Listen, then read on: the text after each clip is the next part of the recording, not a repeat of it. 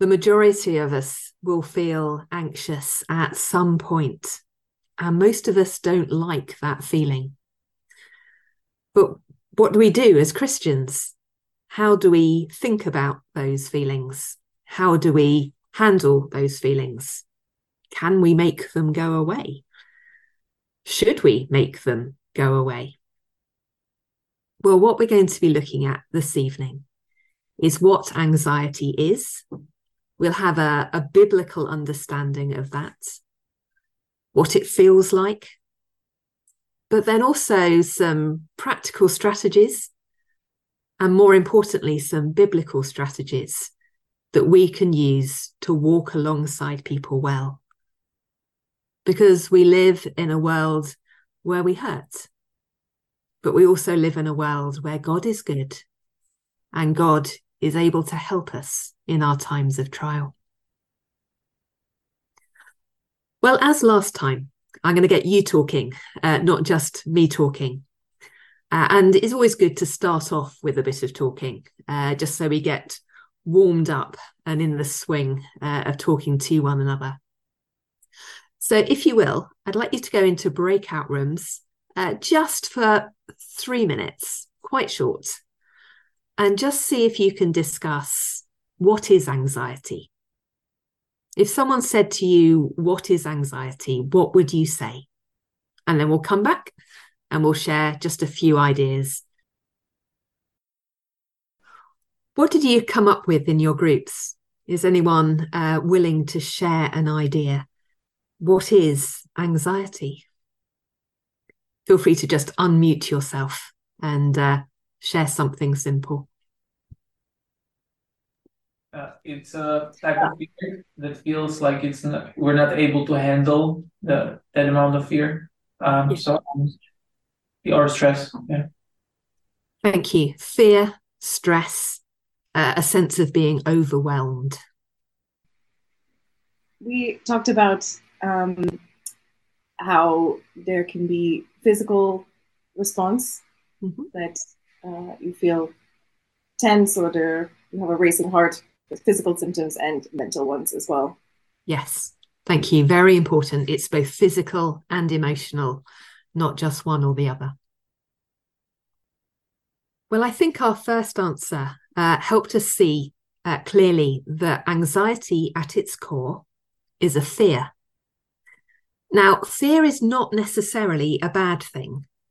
If there is, um, I don't know, a wild lion uh, coming to get you, it is right to be scared. Being scared helps you run away being scared helps you to stay safe. Sometimes it's right to be scared because that helps us cope. But actually, with anxiety, it's not a good kind of fear. It's not a kind of fear of something like a lion or a car or something like that. It is a fear of something that might happen, a fear of something that could happen a fear of something that we think somebody might think about us. We're not sure, but we worry that something is true. And because it's a fear of something that might happen, then it doesn't help us to act. It causes us to get stuck. And we sit and we think and we think and we think and our thoughts go round in circles and never seem to stop. It's the kind of fear that we feel in our bodies. It's the kind of fear that we feel in our hearts. And it is horrible and it is not useful in any way, shape, or form. But it is very common. I'm not sure what uh, the statistics in Bratislava would be, uh, but here in London, about one in six of us will get a diagnosis of anxiety after going to see a doctor. But about one in three of us will say we are feeling anxious. And of course, there are times uh, of political unrest, of a pandemic, where that number is even higher. And maybe two thirds, three quarters of us, maybe nearly all of us, feel anxious at any given moment in time. But what causes anxiety? Well, if you ask a doctor, they will give you a medical model. Uh, if you ask a, a psychologist or a social worker, they may well give you a social model. I am going to help us think through what a biblical model might be, which actually does take seriously both the medical model and the social model as well. The roots of anxiety lie in three different directions. First of all, it's the things coming at us uh, on the top right there. We live in a fallen world.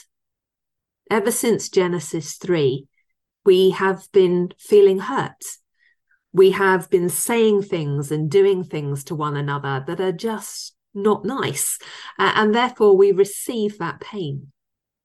We know what it is to have people betray us, people leave us, people say harsh things, people physically hurt us.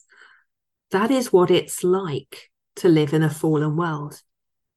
And one of the reasons we get anxious is because there really is a lot of pain in the world. There really are things that are hard. And we want to acknowledge that we are impacted by our world. We are impacted by our circumstances. And therefore, when hard things are happening to us or hard things are happening around us, it is normal to worry. But it's not just the things coming at us that are the problem. There are things happening inside us, biology. Ever since the fall, uh, our bodies have been decaying. Uh, some of us are a little older uh, than the others.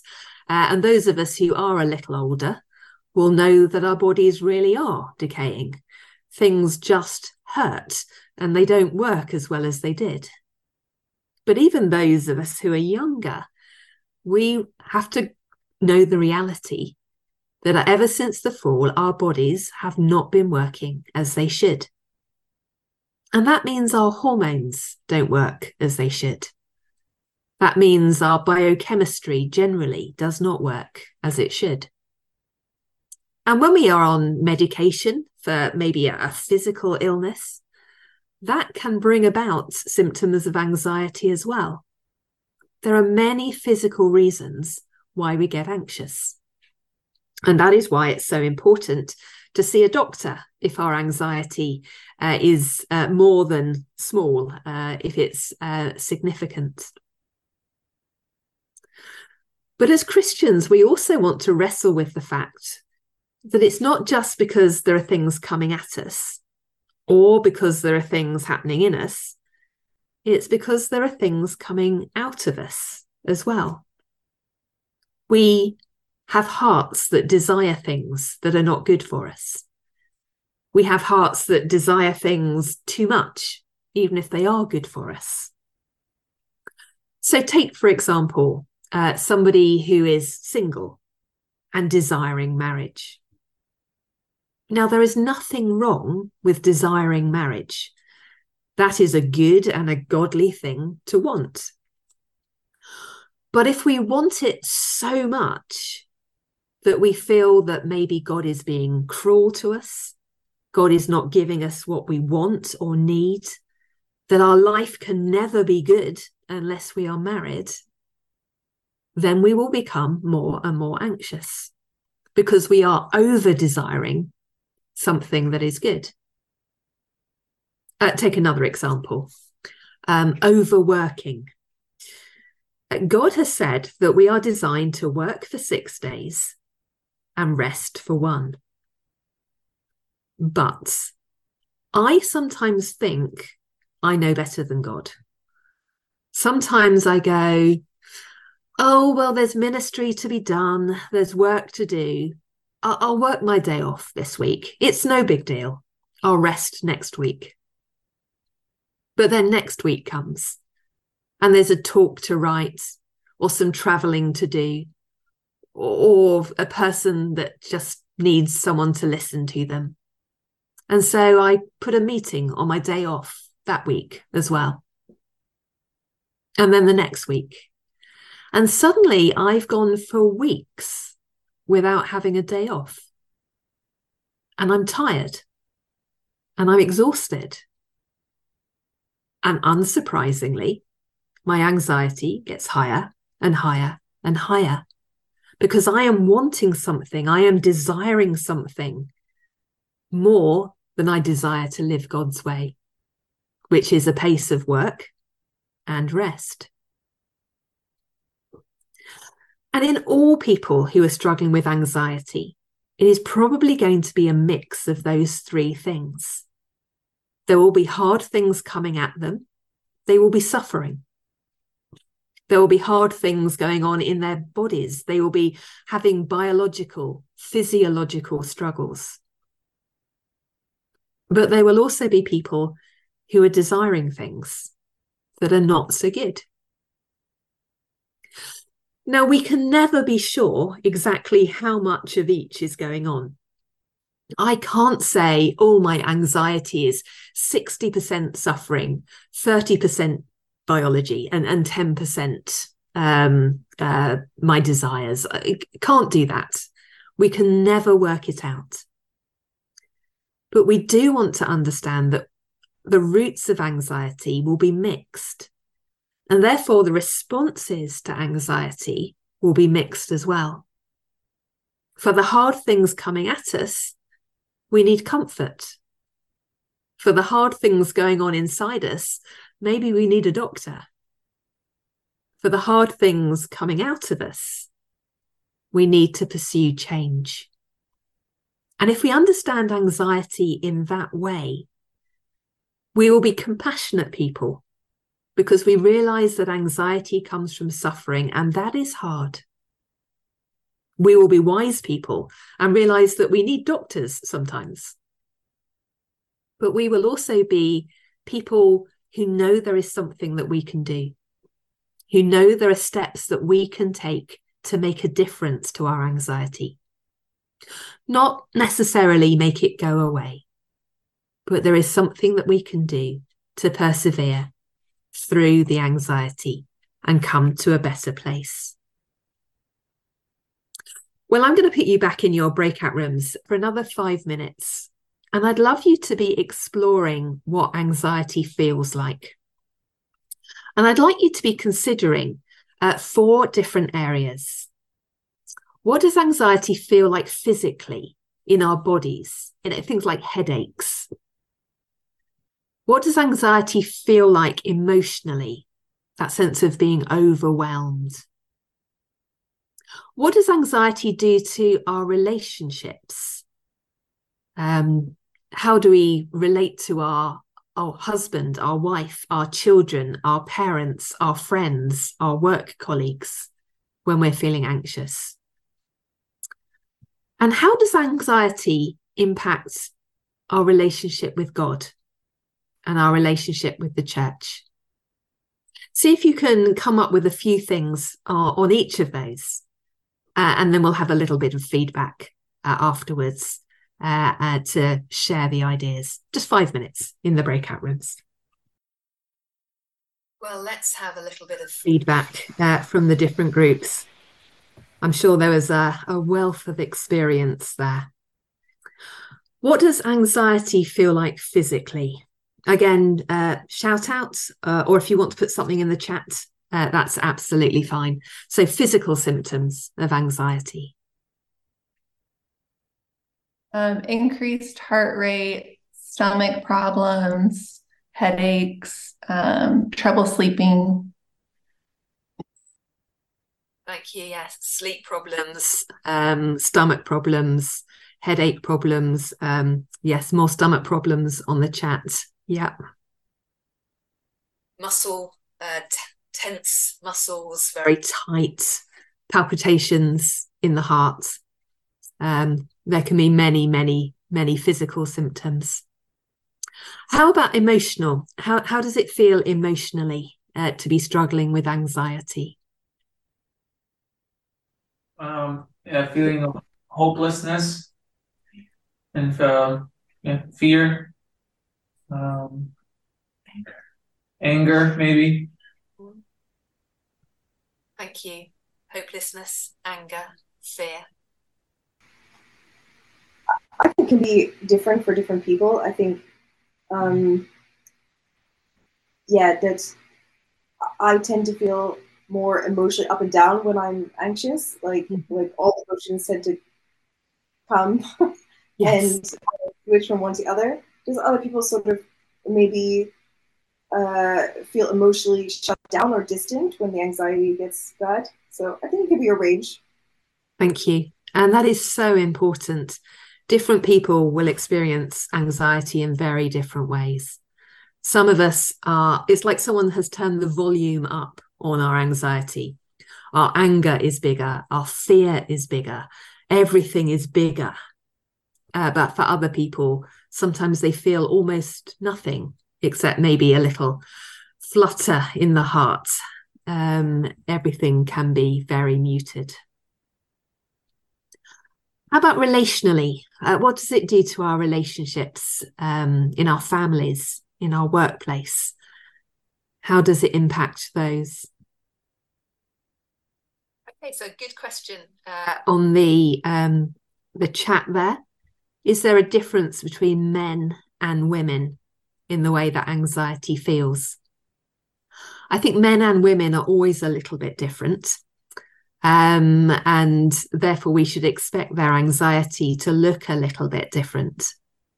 I think for both, there is a sense of being overwhelmed I think I'm making uh, big generalizations here, but I think often when women are anxious, they want to talk about it. When men are anxious, they want to ignore it. Um, that can be something that I see quite a lot.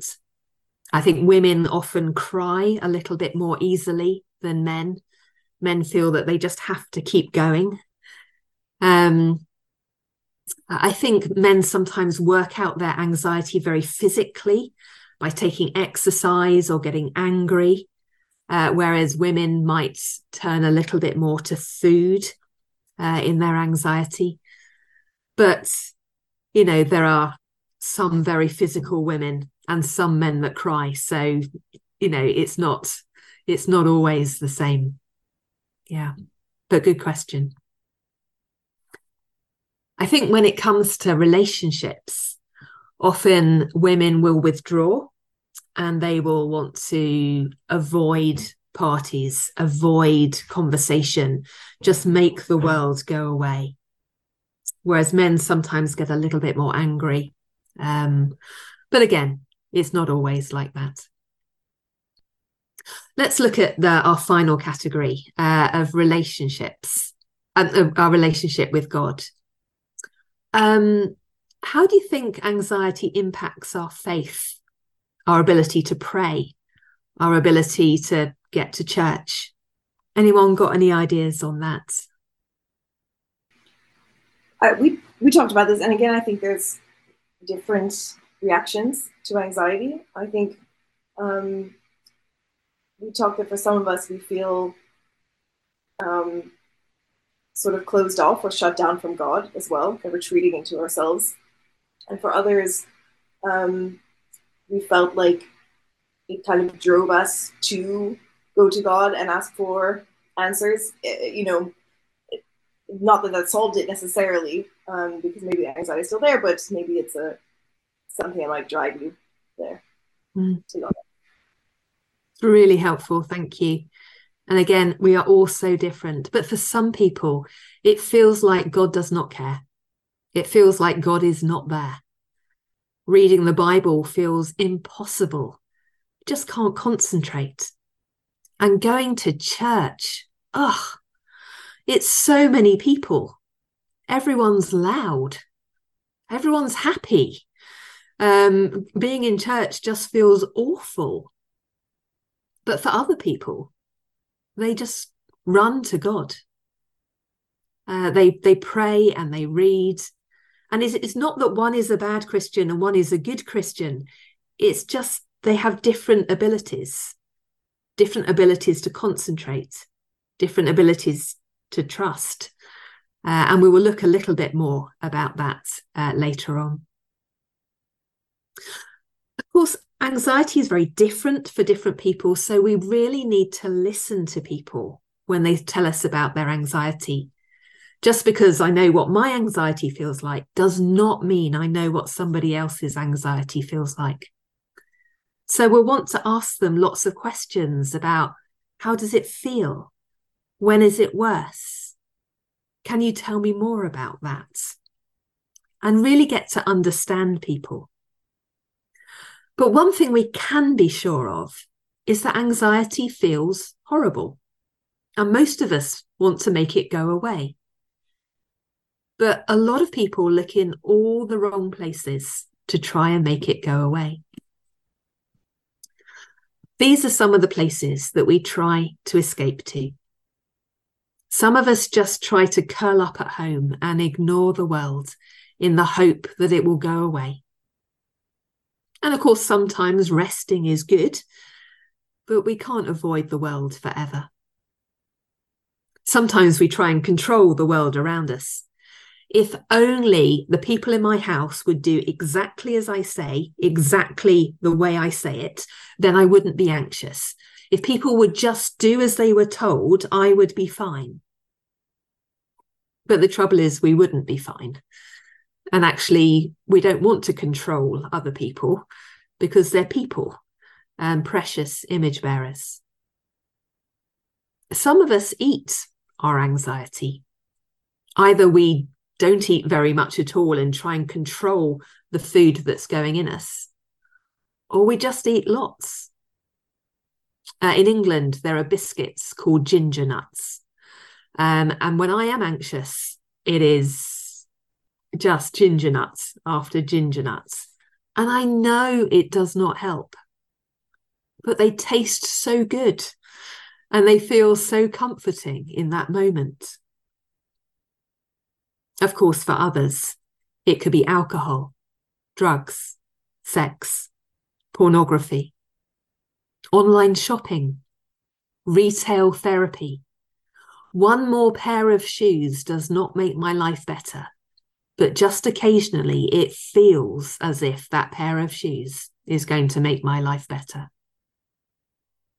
Or gaming, or scrolling, just escaping into another world where we pick up our phone and we just go picture after picture after video after video, and it numbs our mind. Or as Christians, maybe we just go for overactivity there's a Bible study. There's a course. There's some service at church that needs doing. We can help out the pastor by doing some paperwork. We'll go to the prayer meeting. Then we'll meet our non Christian friends to tell them about Jesus. Then we plan the mission. And then we offer some hospitality. And we get busier and busier and busier. And we try to get so busy that we can't feel our anxiety anymore. And everyone thinks we're being wonderful Christians, when in reality, we're just trying to run away from the things that hurt us. Well, that is the problem of anxiety. The trouble is, as Christians, often we feel guilty as well. There's a little bit of our brain that goes, but I've got God. He's wonderful. He's given me everything I need. I shouldn't be anxious. I should just trust him, shouldn't I? And of course, sometimes we read the Bible and we read bits like, do not be anxious about anything. And we think, oh, is anxiety a sin? And then we feel anxious about being anxious. And it, it all gets worse. Now, those passages of scripture are very important, but it is important to remember how Jesus and Paul are writing those verses when they say, Do not be anxious. Paul says, Do not be anxious. But he also talks about his own anxiety. So clearly, Paul does not think that Christians can make their anxiety go away just by praying. Praying is a good thing to do in our anxiety, but we don't suddenly stop being anxious just because we pray. And Jesus, when he says, you know, consider the lilies, consider the sparrows, don't be anxious, he was not saying this. Will you please stop being anxious? You irritating bunch of Christians. I have saved you. I have given you everything. Just stop it. He's not saying that. He's saying, I love you. I'm providing for you. Come to me. Talk to me. Trust me. Lean on me. And we can walk through this life together. You can know it's going to be okay because I am with you. Lots of Christians get anxious. People in the Bible, like Paul and King David, were anxious. It is normal for people of faith to struggle. And we don't want simplistic answers that pretend that a little bit of prayer is going to make it all better. We want something far deeper than that. But what are some of the solutions and strategies to anxiety? Well, if we go on Google uh, or if we go uh, to our doctors, they will say things like this online relaxation is a good thing to try. Uh, try a talking therapy, uh, cognitive behavioral therapy, or, or, just talk to a friend. Go on some medication uh, for anti anxiety drugs. Practice a little bit of mindfulness Now, there is some good in all of those things. Talking is a good thing to do. Medication can help. Relaxation is important. Even mindfulness, which comes from Buddhism, I mean, it has some good things about it. It reminds us to be still, to be present, to, to notice our emotions, to breathe well. There are other things about it that may not be quite so good, but there are some important things there for us to learn. And we want to acknowledge the common grace in those things. And of course, seeing a doctor is always a good idea. And God has made us to be people with bodies and souls. Uh, and therefore, looking after our bodies and looking after our souls is important. We don't want to miss out looking after our bodies. And so we do want to do good breathing. The more anxious we get, the more we breathe from up here. To relax, we need to breathe from down here. Slowly, in for four, hold for four, out for four slow, deep breaths. God has just made us in a way that means our breathing impacts how we feel. And so breathing deeply is a good idea. If we panic about stuff, grounding techniques are useful. The most simple like this is tapping your finger against your thumb slowly and methodically. It just calms you down a little bit. I was doing a, a course uh, for people who are scared of flying uh, because I used to be scared to get on an aeroplane. Not anymore, but I used to be. And the person running the course says when the plane is taking off, you should do this.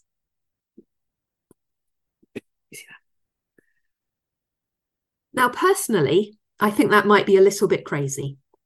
But if you are scared of being in a plane, then probably if you do that, you'll be so worried about everyone else laughing at you that you'll probably forget that you're taking off.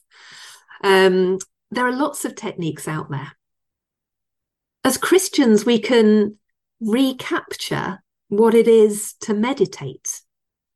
We might not want to do mindfulness, but actually, it is biblical to meditate on God's word not just to study it, but to slow down and to turn over those verses in our mind, to remind ourselves what uh, some of the descriptions of God are shepherd, king, rock. It's good to rest. That's biblical. It's good to reprioritize, to most of us do something just because we've always done it. We don't need to. I discovered 10 years ago. I, I don't know, do you like ironing your clothes? Some people love ironing their clothes. I discovered 10 years ago that if you stop ironing your clothes, nothing bad happens. Life just carries on. You're just a little bit more crumpled, but it's okay. Uh, and a lot of the time, you know, we are doing things that we don't need to do. And all of us can probably cut out something in our lives to make it easier. We can take exercise because exercise is good for us. We can journal our thoughts, journal our prayers like keeping a diary. And that helps us express and process some of the things that we are going through.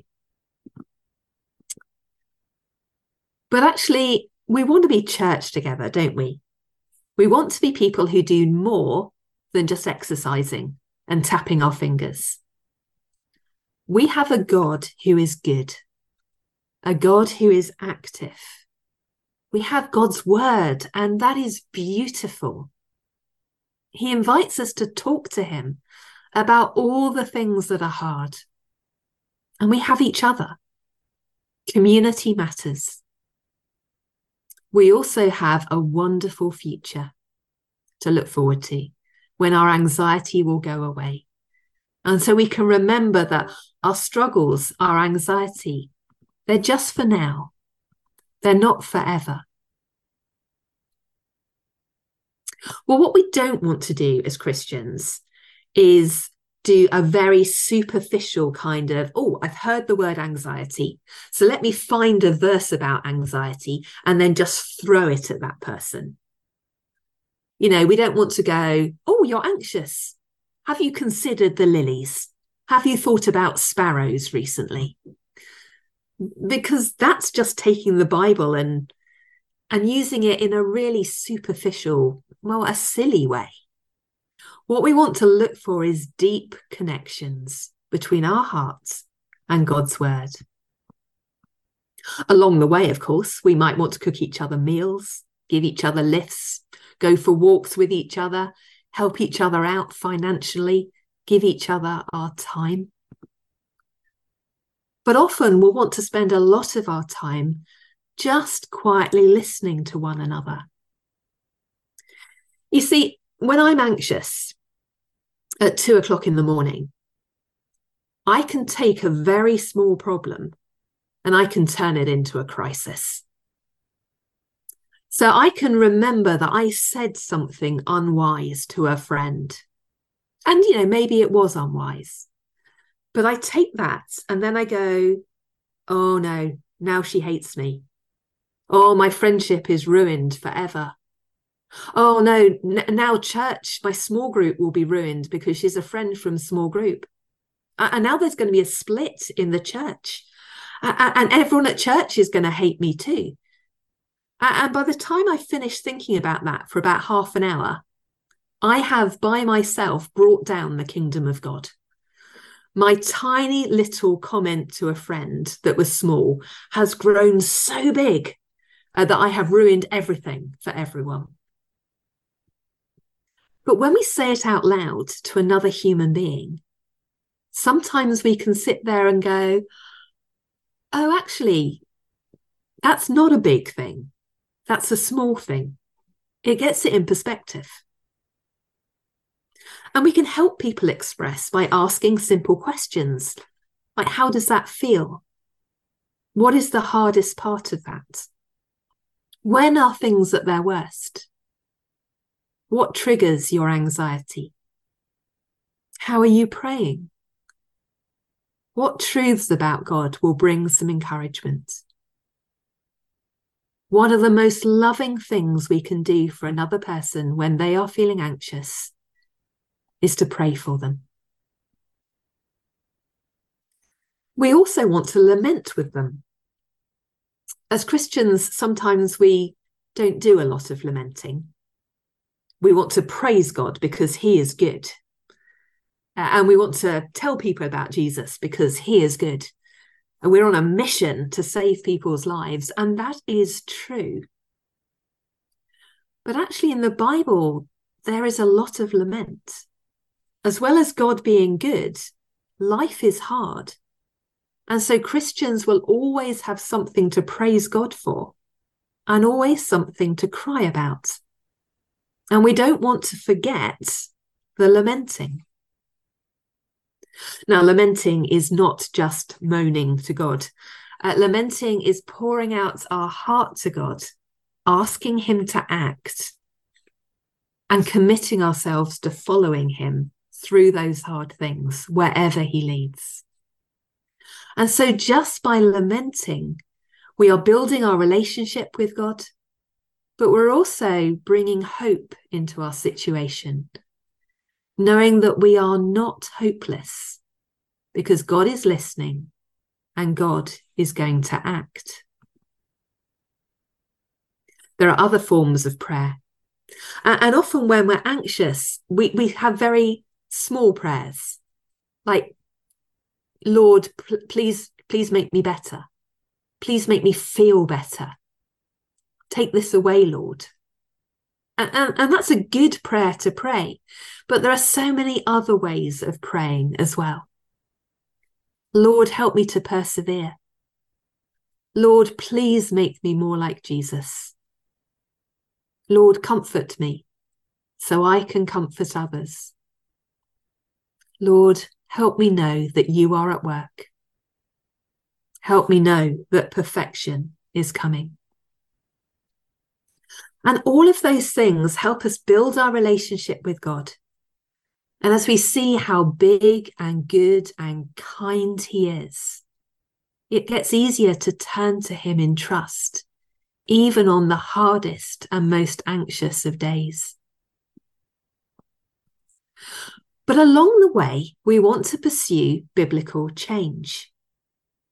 And Ephesians 4, as I think we looked at last time, reminds us that we are called to take off our old self, have our mind renewed, and put on our new self. Now, again, we don't want to use that simplistically. It is not take off anxiety, think happy thoughts from the Bible, and then go into the future without any problems. If we said that to somebody, that would be very cruel. But what we can do is think about one aspect of that anxiety. Maybe we sit there and think, there is no hope for me. I will always be like this. That is an old self thought. It is not what God says is true.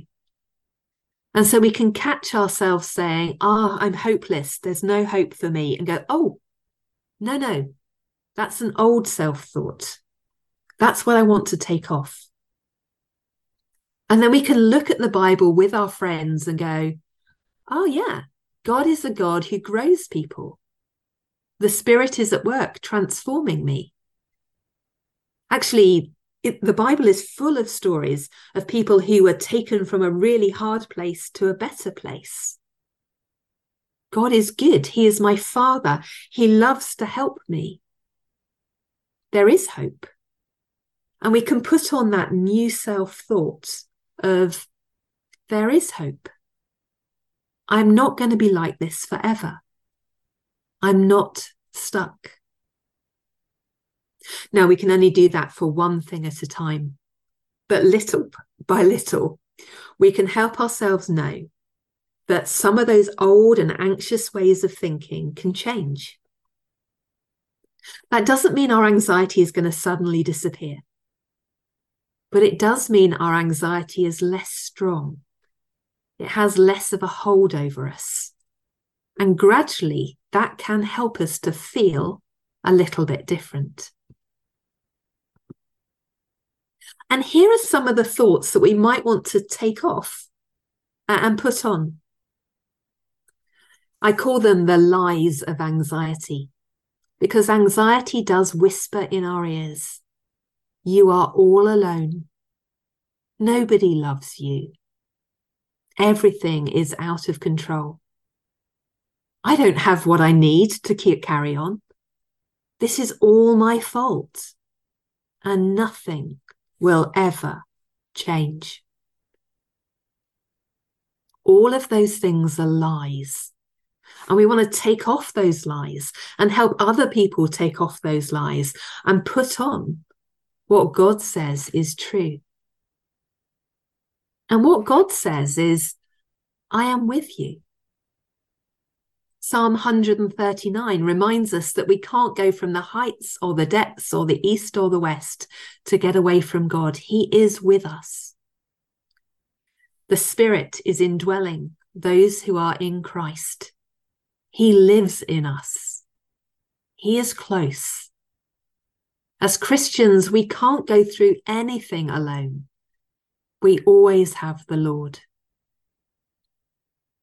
And we are not unloved. God adores us. He has chosen us to be in his family.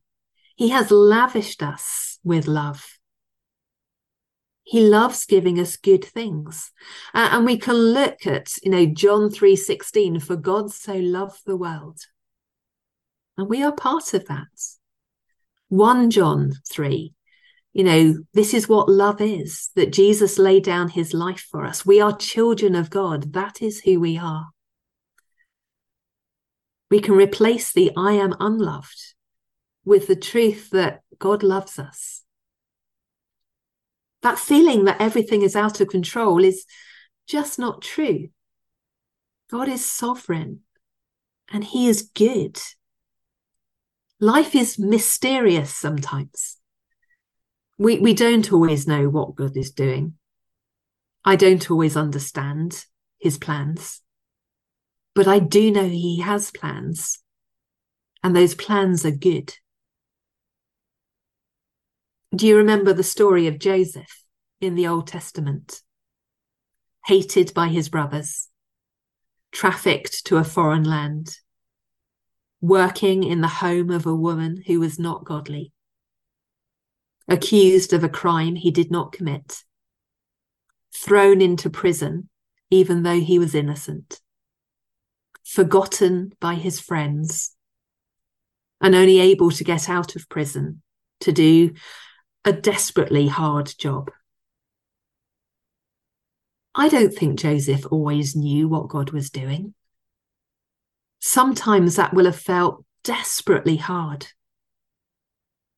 But at the end, when he sees his brothers again, he is able to say, What you intended for evil, God intended for good.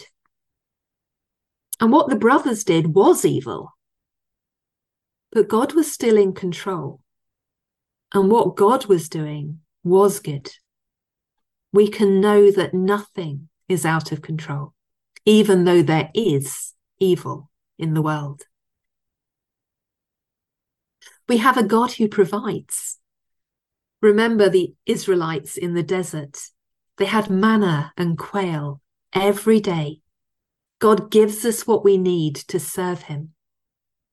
Sometimes we'll need to rest, but often we have what we need to press on, as long as we're not trying to do too much, as long as we're only trying to be faithful rather than trying to be superhuman.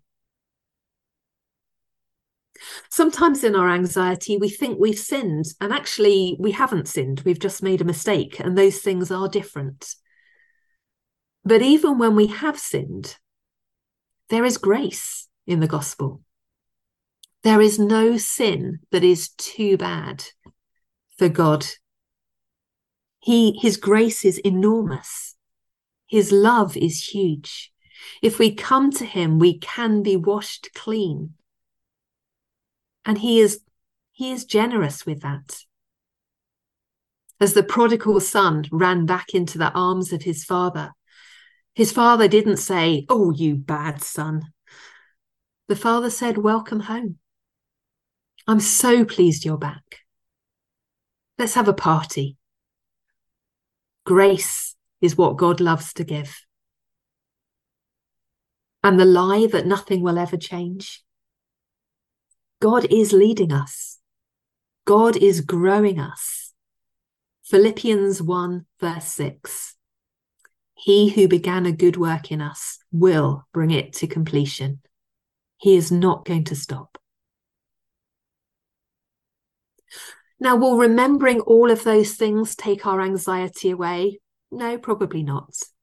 For some of us, our anxiety can go. For others of us, our anxiety will get smaller. For others of us, our anxiety will stay. But for all of us, we can know that in this really hard world, we have an opportunity to turn to the God who loves us to talk to Him in prayer, to share our struggles with the people around, to combat the lies to replace our thinking, and to do so in a way that makes persevering and change possible. God loves to change his children, and he is doing that for each and every one of us here well, I need to leave plenty of time uh, for some questions, but just a, a few more um, thoughts from me. Now, I'm afraid I only know English books, not Slovak books, uh, but there are some resources here uh, in English that might be of help. Uh, the one in the middle, I think you are familiar with. The one on the left is a big book uh, by Edward Welch, but it's one of the best books on anxiety uh, and one that uh, really helps us think in very detailed ways about how we can understand anxiety biblically uh, and how we can uh, really become people that trust uh, God very well. And then my very small book on the right hand side. Uh, Ed writes very big books. I write very small books. Uh, Hope in an Anxious World uh, which is to help us think about anxiety. And Tomasz, I just seen you get a book off your bookshelf. So this makes me think uh, that maybe, aha, excellent. So you even know who to borrow the book from now. Wonderful. So let me encourage everyone to write a question or ask your question either in Slovak or in or in English. Um, and yes, anyone who wants to borrow, I just have uh, I don't have Helen's book to my shame, but I have one of her books, uh, Mental Health in Your Church, and the other one is the Ed Welch book. So you're most welcome. Um, Helen, I have maybe one or two to start us off. Um, what would you say, or is there even a difference between fear and anxiety? How would you differentiate? And would, would helping people who have fears or phobias be very different to helping people with anxieties or yeah, so things like phobias are quite a specialist area in terms of counselling and pastoral care. Uh, because a phobia um, can get very big and very out of control, and people can experience uh, emotions that run very deep and are very traumatic. So you will probably need the help of somebody uh, a little bit more specialist uh, to help someone with a phobia. But yes, all of those things that we've been talking about in terms of taking off your old self, putting on your new, uh, taking off that sense that I will always be like this, I'm stuck, you know, God is not caring about me, and actually putting on that sense that God loves me and He's going to help with me with my phobia and I'm going to turn to Him in it. All of that can still be done in the church. But I would suggest you also involve somebody that's got a little bit more of a, an expertise there, just because people can get so scared in a phobia. Uh, and we want to be with uh, very gentle with them uh, in the middle of that. Who, who would that be? Uh, more experienced biblical counselor or a psychologist or um, yeah. So if you do have an experienced biblical counselor, I, I always think it's good to have Jesus front and center. But of course, not every town has an experienced biblical counselor, and we just have to acknowledge that. Uh, and there is a lot of expertise. Uh, we don't have to be scared of psychology. Um, there may be things about psychology that we disagree with, uh, but a good psychologist will respect our faith. Uh, and so we don't need to be scared about seeing a psychologist if we need that bit of expertise because there's nobody from a biblical perspective around. Thank you. And the, the difference between anxiety and phobia or fear? Yeah, so fear, I suppose, is the the big category, and anxiety is a type of fear. Um, you know, there's a there's a constructive fear.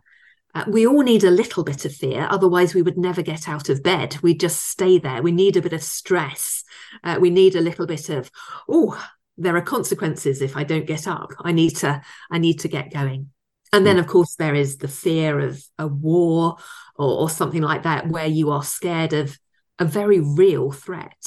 Mm. Uh, and so that is more of a classic fear. But but yeah, that fear is the overarching, and then anxiety is that subset of uh, fear of what might happen, fear of what could happen. Okay, thank you.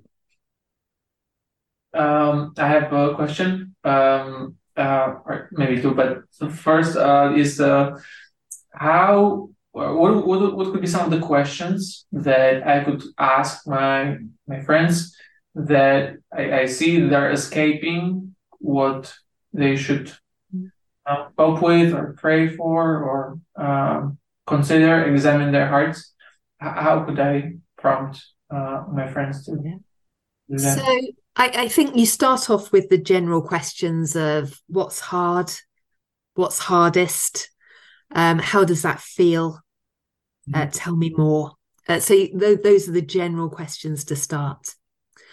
Uh, and then you can go for in the middle of your anxiety, where are you trying to find comfort? Where are you looking for hope?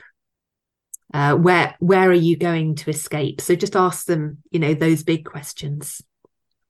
And then you can go into, well, tell me more about why you are running there. What is it about that that you think will bring comfort or hope? You can ask the question, is it working? is that place bringing you comfort or hope? Uh, you might want to ask questions about, you know, how do you think God views you as you're struggling with your anxiety? And you'll probably hear them say things like, "Oh, God is fed up with me. God, God is angry with me. God is disappointed."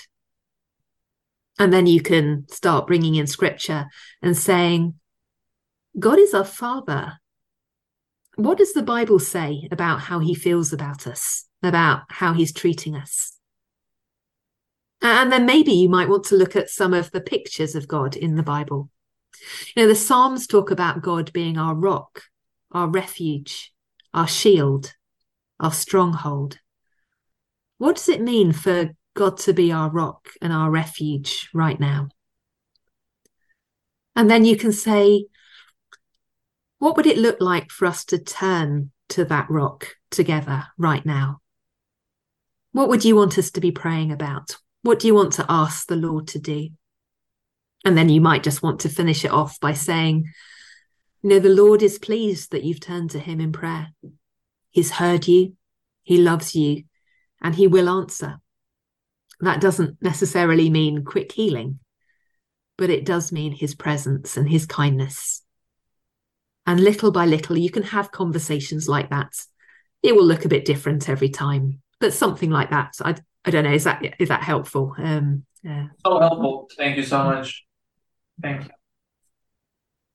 Maybe a question about per- persevering with people through their um, struggles and hardships. We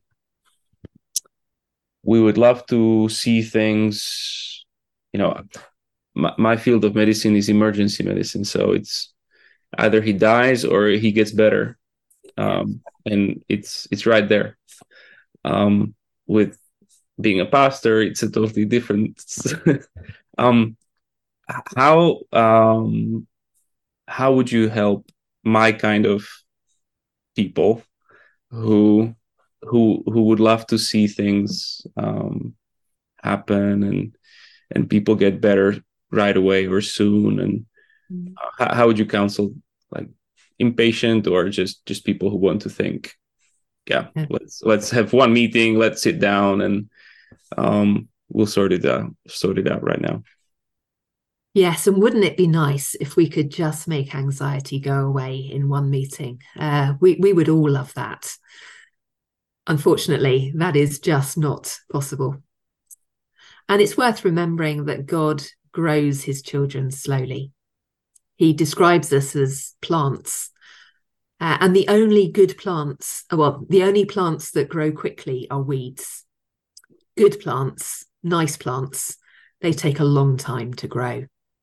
Uh, and we want to be fruitful people, and that is going to take time. Mm. We also need to remember that we live in a fallen world.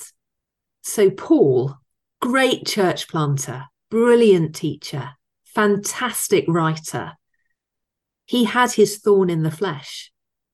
It didn't go, not this side of heaven. And for all of us, we will be struggling with something until Jesus calls us home. It's only in the new heavens and the new earth that we will be perfect. It's only there that all of our problems go away. But I think it's also worth remembering that as the church, we're called to run the race together.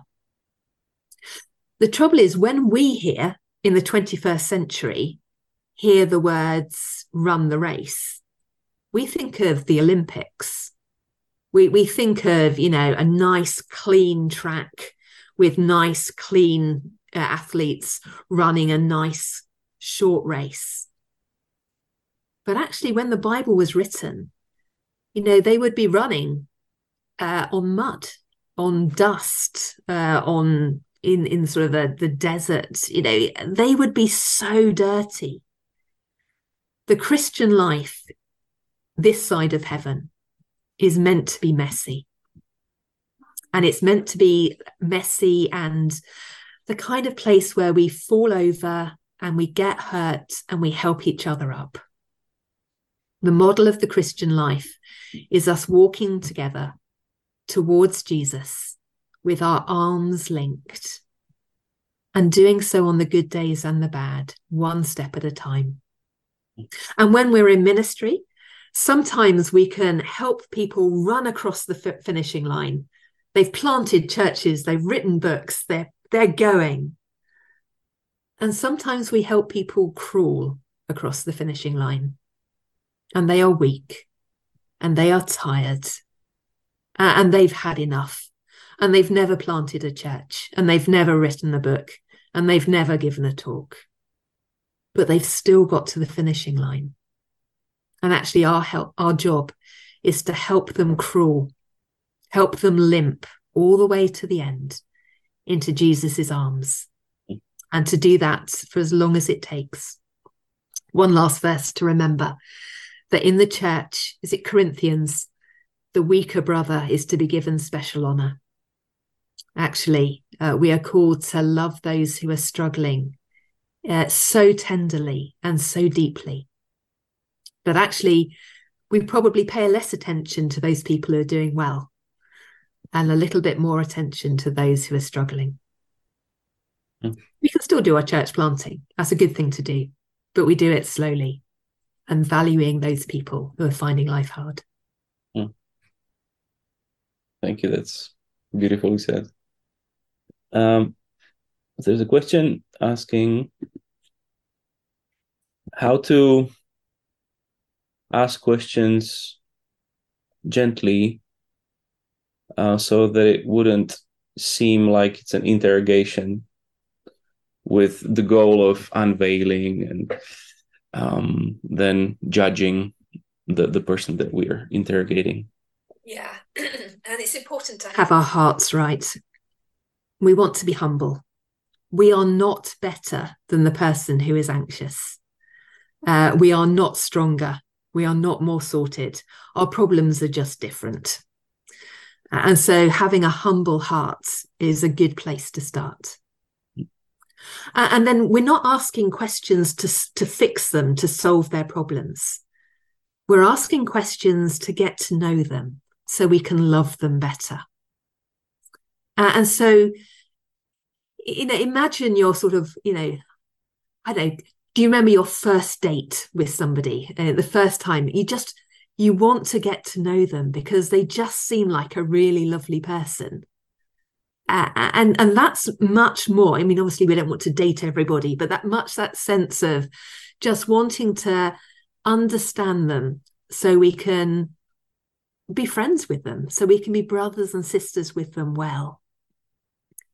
And, and when we ask those harder questions about what they're desiring, uh, why they're running, where they're running, we'll probably only ask one or two of them in any conversation. We're not going to ask 10 or 12 of those back to back. Most of the time, we're just quietly listening. Then we might ask just one of the more probing questions. And then we go back to quietly listening again. And then we pray. And I think if we do that, we can stay very gentle. Of course, it also helps if we allow them to ask questions of us. And that way it becomes two way, it becomes mutual. So sometimes I do ask my friends, Where are you running in the middle of your anxiety? And that can be a hard question. But I let them say, Helen, where are you running in the middle of your anxiety? And we share our struggles, we share our pain, we share our messes, we share our sins. And because we're doing it together as equals, it doesn't have to be scary. I have a question connected to that. So, anxiety can have that compound effect where you become anxious about being anxious, and then it just it can spiral. Do you have, and then there's maybe two trains of thought. One is if you're trying to help that person, if you're trying to be a good friend to that person. You might not want to ask a question about anxiety because you know it might spin them out. But then also, uh, you know, that person, if you don't ask how they're doing, then they might feel like, oh, they don't care. So, do you have some wisdom on uh, how to approach the person who's in that spiral effect?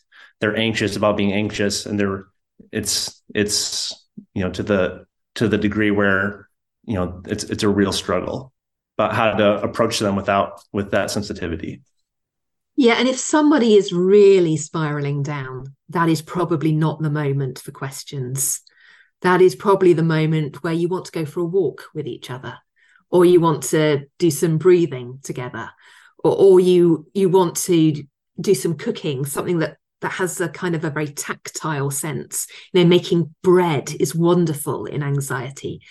So sometimes you just want to spend time looking after that person's body, making sure they've had a healthy meal, making sure they've had some fresh air.